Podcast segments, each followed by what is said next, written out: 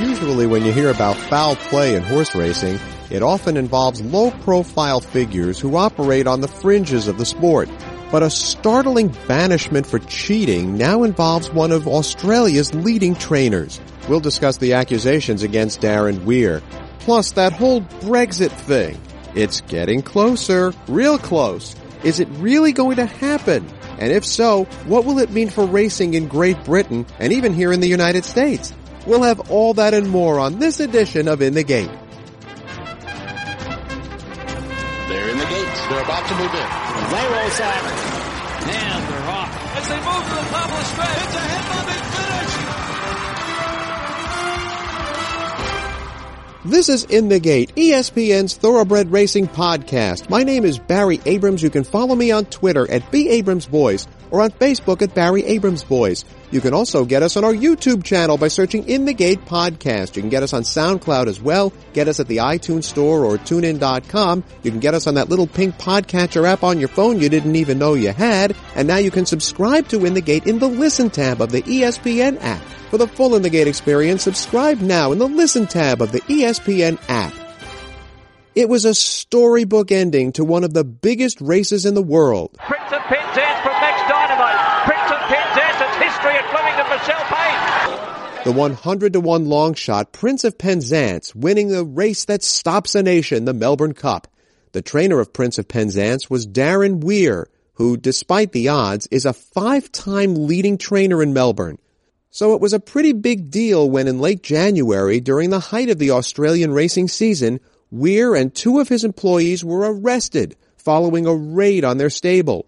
The three men were charged with multiple counts related to possession of an electrical apparatus known as a jigger, designed to deliver an electric shock, presumably to a horse to make him run faster.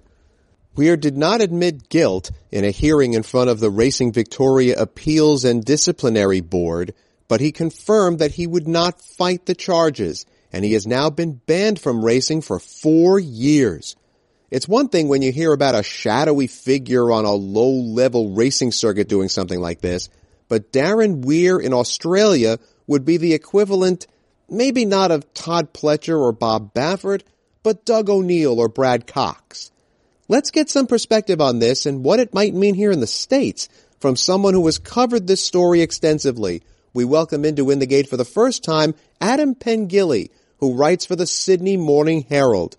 Now, first of all, I gave a little thumbnail of Darren Weir and the story. Can you put into perspective for us how, up until now, talented and dominant Darren Weir has been? Well, Barry, it's quite amazing given his rise to prominence and fame. I suppose in so probably only in the last five or six years, his stable has really exploded. And if you consider how many horses he's had under his name, in Australia down here at the moment. He has more than 600 horses, or did have more than 600 horse, horses registered under his name, who are attributed to his stable, which is built across a couple of different locations in Victoria in Australia. And he has been an unstoppable force, basically, Darren Weir. It's not, it's not a surprise to see him have multiple runners in races, have four or five runners in particular races on any given day down there in Victoria. He's broken all sorts of records in Australian racing, particularly last year when he broke the Commonwealth record for the most amount of winners in a particular year. He trained more than 400 winners across Australian tracks in one racing season, which is quite a phenomenal achievement. He's obviously graduated to have that success at Group 1 level, which is our highest level of racing down here in Australia. And basically, if he continued the way he was going, he's going to have a mortgage on training premierships down here in Victoria and Melbourne for a very long time. And a lot of people in Australia were asking, how can they stop this juggernaut? So take us through then what happened and how it was discovered.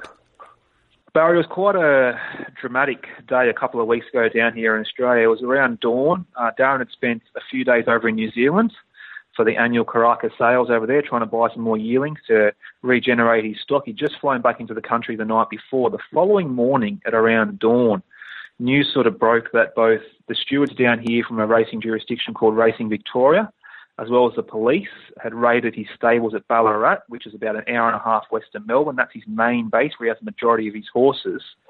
Uh, in in pursuit of an investigation they'd been conducting for months, in some cases a couple of years. And what they did find on that raid was three electrical apparatuses, commonly referred to down here in Australia as jiggers, which are used to give electric shocks to horses to try and obviously make them run faster in some respects, as well as an unlicensed firearm. At the same time, they conducted another raid at his property at Warrnambool, which is a beachside town down on the coast in Victoria, where he has another base down there. Uh, they found another el- electrical apparatus at that property, as well as a small amount of cocaine. Now, I must stress there's been absolutely no suggestion or admission from Darren Weir that those jiggers or electrical apparatus have been used on horses, but under the Australian rules of racing, it is an offence to possess them in any way, shape, or form. So those three apparatuses found at his Ballarat property were actually found in the master bedroom of his house. So it was an offence under the rules of racing to, to um, have those in your possession, and he was subsequently charged by the stewards down here in Australia. Now, from what we understand, the shock treatment, if it's true, and I understand what you're saying there, it happens in training in conjunction with the whip. And then during the race, the electrical device is not actually there. It's not present, but the horse thinks it is. And the horse thinks he or she is going to get another shock and therefore runs faster. So how stupid do you have to be to actually get caught when you're not using the device in an actual race? Well, that's the question that everyone's asking, Barry. I suppose they're trying to have a way of emulating uh, that in a race. Obviously, the, the device isn't used in a race, but the jockey can obviously manipulate the way they ride the horse, make a motion towards the horse's neck, or maybe make contact with the horse's neck to try and give the horse the stimulus or the feel that it's going to be, uh, it knows what's coming, and obviously try and make it race faster. Um, these are obviously still, you know, a lot of speculation at this stage. There's been no proof that that's actually happened in any races at this stage for Darren Weir horses. But yeah, I, I do agree with what you're saying. It's just completely crazy to actually have these devices in the first place, and then maybe even stupid to be caught with them. Now, what you had talked about a few moments ago that there is no uh, situation under which you can possess one of these things, but one of your colleagues, Peter Ryan, quoted a Racing Victoria official as saying that with certain permission from stewards, trainers are permitted to possess these electronic devices for other purposes. What legitimate purposes might those be? Well, it's a very interesting point you raise, Barry, because the right-hand man for Darren Weir, who's a trainer in his own right, is a fellow by the name of Jarrod McLean, who actually runs Darren's secondary base down there at Warrnambool. Now, Jared is contesting the charge. He's obviously um, at his property at Yangery there was found to have an electrical apparatus or a jigger on his property. He's contesting that charge at the moment. Now, this probably fits right in the ballpark of what you're describing there and what you mentioned in the Peter Ryan story. Um, my colleague down here in The Age wrote in the newspaper that he was arguing that he has electrical apparatus or jigger to be used for cattle on a property that he has down there in Victoria. So he obviously move, moves cattle, has it on his own property down there. He says he uses to load cattle onto trucks uh, in different circumstances like that. So that could be a potential uh, scenario where you're allowed to have an electrical apparatus where stewards give you permission, but at this stage, those charges have not been heard by the Racing Appeals and Disciplinary Board down here in Victoria, so we're waiting to see what comes of that with Jarrod McLean. We're talking with Adam Pengilly, who writes for the Sydney Morning Herald. What has been the reaction of the racing community there to this being so high profile a trainer being caught? Oh, a range of emotions, Barry, to be honest. I think there was, at first, there was a lot of shock uh, I think then sort of followed a bit of anger, a lot of disappointment. I just think the general racing community as a whole is just really, really disappointed and, and almost flabbergasted with what's happened in the last couple of weeks down here with what is essentially Australia's biggest trainer, was Australia's biggest trainer. Um, he's a bloke that was breaking records year on year, continually raising the bar, and for him to be found in possession of these apparatuses was a massive black eye for the industry down here, and one that it's going to take a bit of time to recover from. I suppose we don't like to admit it, but down here in Australia, we've been subject to some really, really big integrity scandals in the last few years, and Darren Weir is the latest and probably the biggest one of those. And the racing industry as a whole is probably looking back at all these records in the last few years now, and they inquisitively start asking the questions: Can we believe that race? Can we believe that race? Can we believe this next race? Were all these records legitimate? All these winners he had. So, I think from a whole, the general racing population and public down here is really disappointed with what's going on.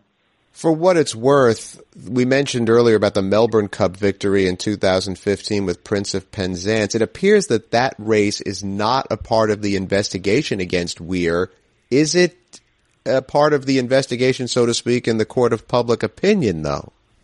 I think people will be questioning all these records, Barry, to be honest. I think from most people's understanding at this stage, the 2015 Melbourne Cup is not under investigation. I'm sure you'll touch on it uh, previously. That that race is probably one of the most famous in Melbourne Cup history, which is our biggest race, for the fact that Michelle Payne was the first female jockey to, to win that race. So at this stage, there doesn't appear to be any ongoing speculation or any suggestion that this race is being really watched by investigators. But having said that, the court of public opinion will always probably look back on that race and, and ask questions in the back of their head. What part of this story do you think has made it such a big deal? A big name trainer caught cheating or that the cheating involved what is perceived as animal cruelty?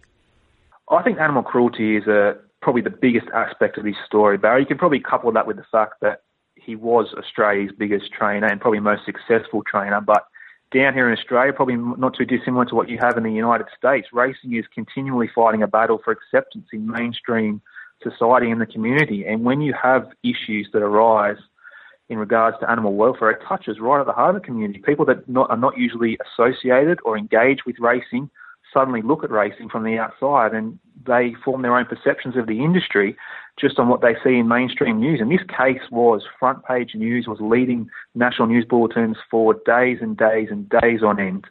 And racing doesn't usually get that type of coverage in the public sphere. So that just shows you that the reaction of the public, and I think the animal cruelty aspect of that was the most damaging part. If you're a trainer here in the United States or in Europe, what must you be thinking when you see this story develop?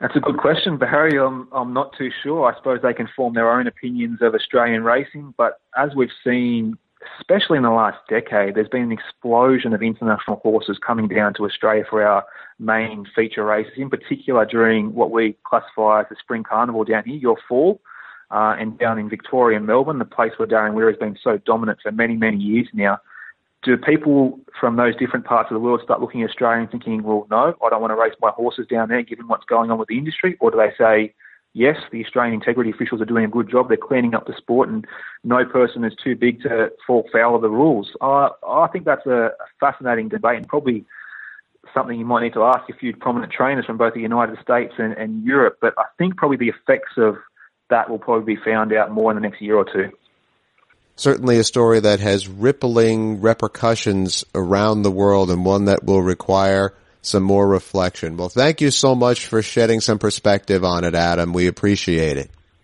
No problems, Barry. Thanks for having me on. We're going to take a short break here on In the Gate, but when we come back, that Brexit thing is really coming. What will it mean for the racing industry on both sides of the Atlantic? That's next. Don't go away.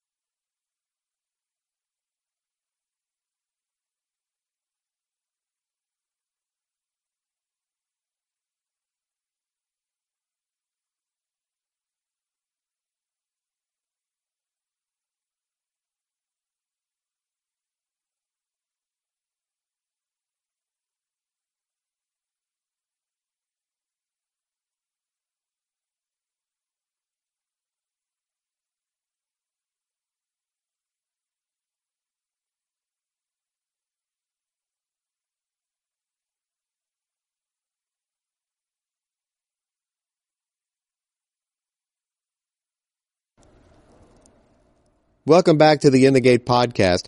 Unless you've been living under a rock since last summer, you've probably heard the term Brexit. It means that the British, the UK, are exiting from the European Union. What does that mean? The EU is an economic and political partnership of, right now, 28 countries.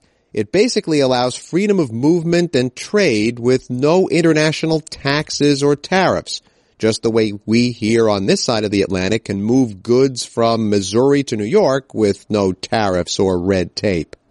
The EU effectively forms an overarching nation over most of the European countries.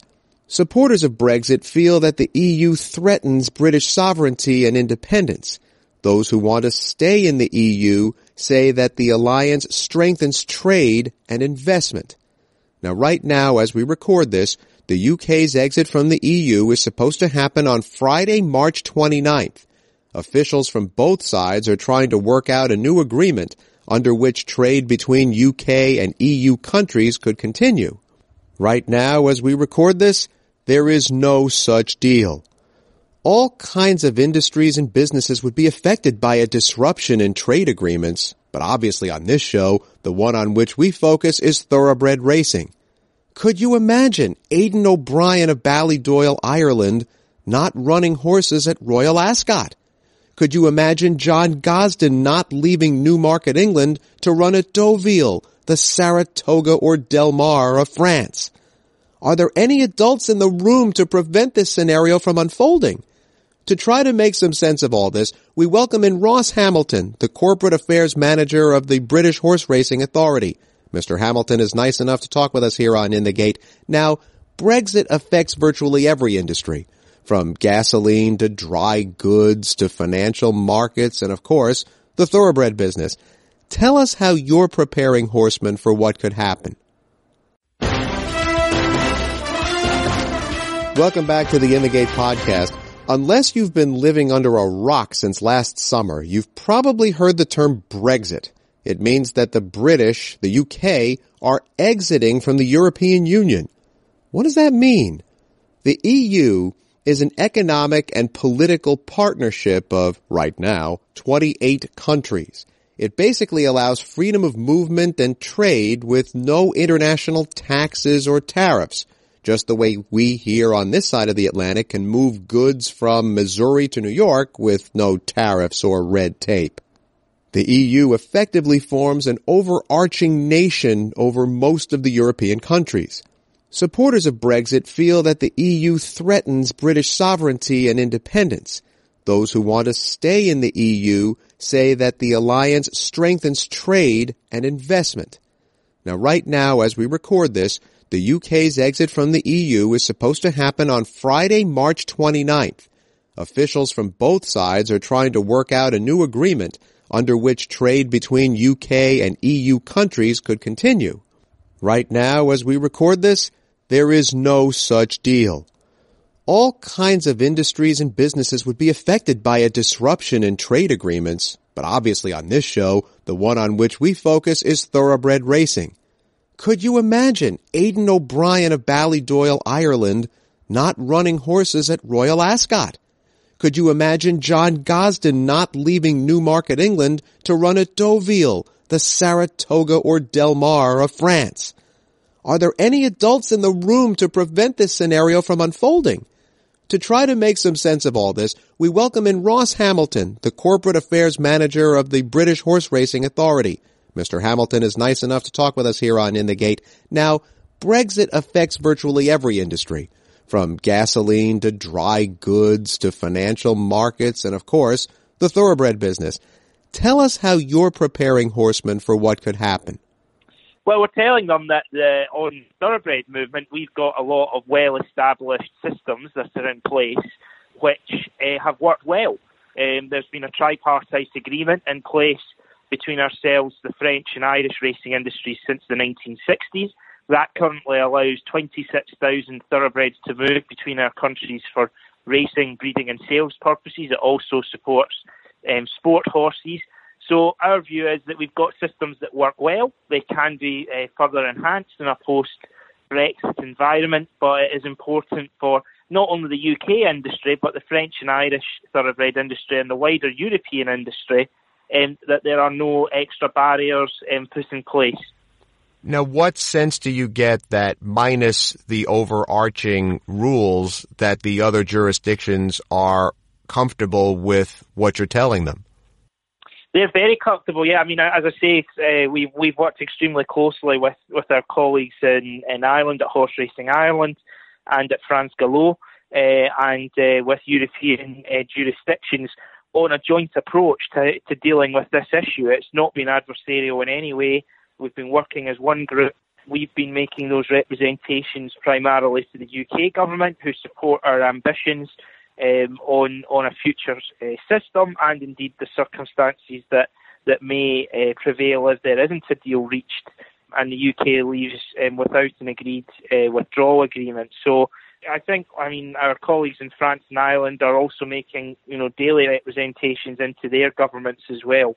Um, so you know, so far we're you know we're, we're working closely, but all all of this will ultimately be determined by the wider high politics. Now, how has the uncertainty about a post-Brexit economy already affected Horseman's plans for 2019's big events like Royal Ascot, the Irish Derby, Irish Champions Day, and the big races at Deauville in August? It's a good question. I mean, I think, I mean, horsemen themselves would probably be able to better tell you what, what their specific changes have been. But, you know, as an example, the Grand National, we have uh, record Irish entries in the race for 2019, which is a very encouraging sign and, you know, a statement of, of the support for the race and uh, generally from Irish horsemen, which is, is really positive to see. But what we've been doing and making clear to horsemen based in Britain is that there's a lot of information out there. We've been trying to pull it together on our website so horsemen have the ability to see what the potential implications of Brexit will be for them. And we'll be stepping up that communication over the coming weeks as the scenario hopefully becomes a bit clearer, but certainly as we get closer to, to the Brexit deadline. Certainly, in terms of scenarios and the timetable, there are a number of scenarios that could be in place by March 29th. There could be a final agreement worked out, a temporary deal that gives the sides time to keep working on a long-term arrangement, or no deal whatsoever. Now, from what I've read, it appears that even in the worst case scenario, no deal, the same rules and laws that are in place now would still apply the day after Brexit takes effect. So what timetable are you planning for when it comes to seeing changes in rules for moving horses and people between UK and EU countries? So to take the horses and people um, separately, in the horses case, um, the UK government has said that in a no-deal scenario, horses will still be imported to the UK as is currently the case. Um, so there'll be no changes there. No confirmation yet as to whether or not that will be reciprocated by the European Commission in that scenario. So that's something that we're that we're working on. In terms of people movement, the UK government's also stated that it will look to unilaterally guarantee the rights of EU citizens living and working in the UK and their families, and a settlement scheme um, for uh, EU citizens to register to stay in the UK will open on the 30th of March. Would the issue, do you think, be more of a paperwork one, say increased record keeping of animals being imported and exported, which can cause delays in transit? Or would the problem be more economic, tariffs, you know, and things like that? Yeah, I mean, I think I think the main the main issues that we're looking at at the moment are non-tariff barriers.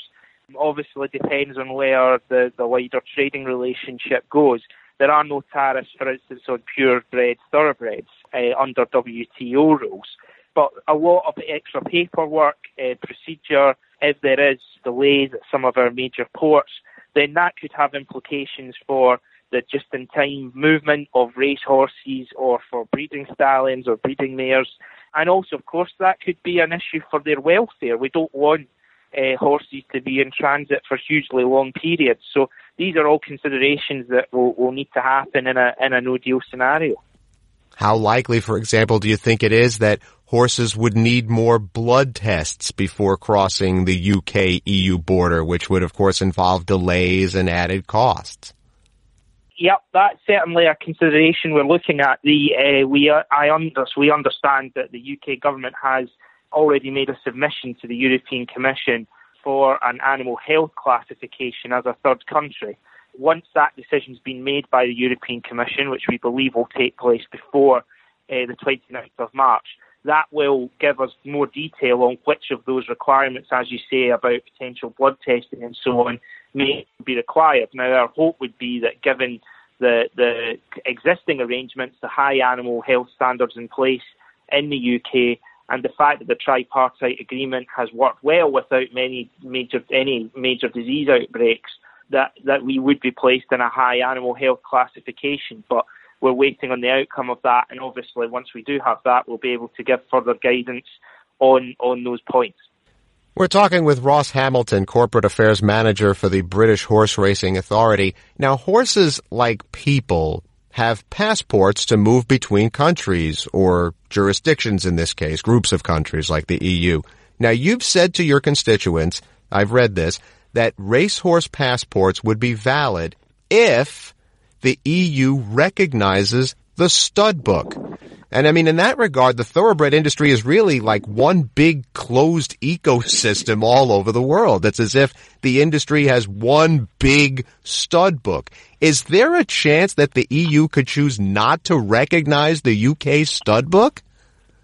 I certainly hope not, but there is a process that needs to needs to be gone through um, for the general stud book to be recognised. And in a in our statement that we issued last week, we did highlight that Weatherbys, the, the general stud book in the UK and in Ireland indeed, has lodged an application with DEFRA for submission to the EU Commission for that recognition to be granted and to be added to its list of breeding bodies. So we hope that will be uh, that will be passed and that won't pose an issue.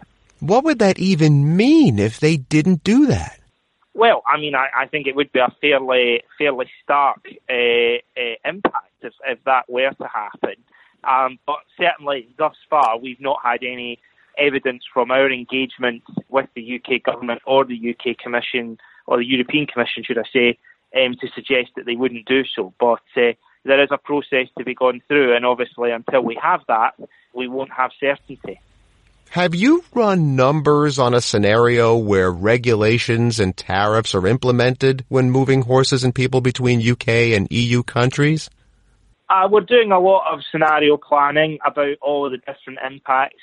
I, as you mentioned earlier, you know that a, a big part, part of that is no deal, um, as long as that remains a possibility, and it may well for some time remain a possibility, even if there is an extension to the current process.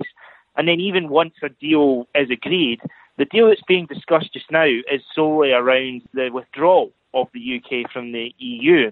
And there's then the final ne- the negotiation to start over what the future relationship will be like on aspects such as trade security and so on. So there will be a number of, of further stages to this negotiation over the course of at least the next two years if a deal is agreed. So we're going to be working on lots of different scenarios what our view is is that when we're providing public information only to our stakeholders based on factual information, we're trying not to circulate speculation.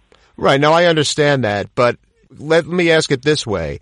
Is there a scenario that you've run that kind of makes everybody in that office gulp a little bit and swallow hard? Yeah, I think I think most of the scenarios we see that if the UK and EU governments uh, understand and respect the fact that this system has worked well for a number of decades, then we can find ways around it. And I think that's that's our that's our view that you know that there there there are ways to work around all of these points.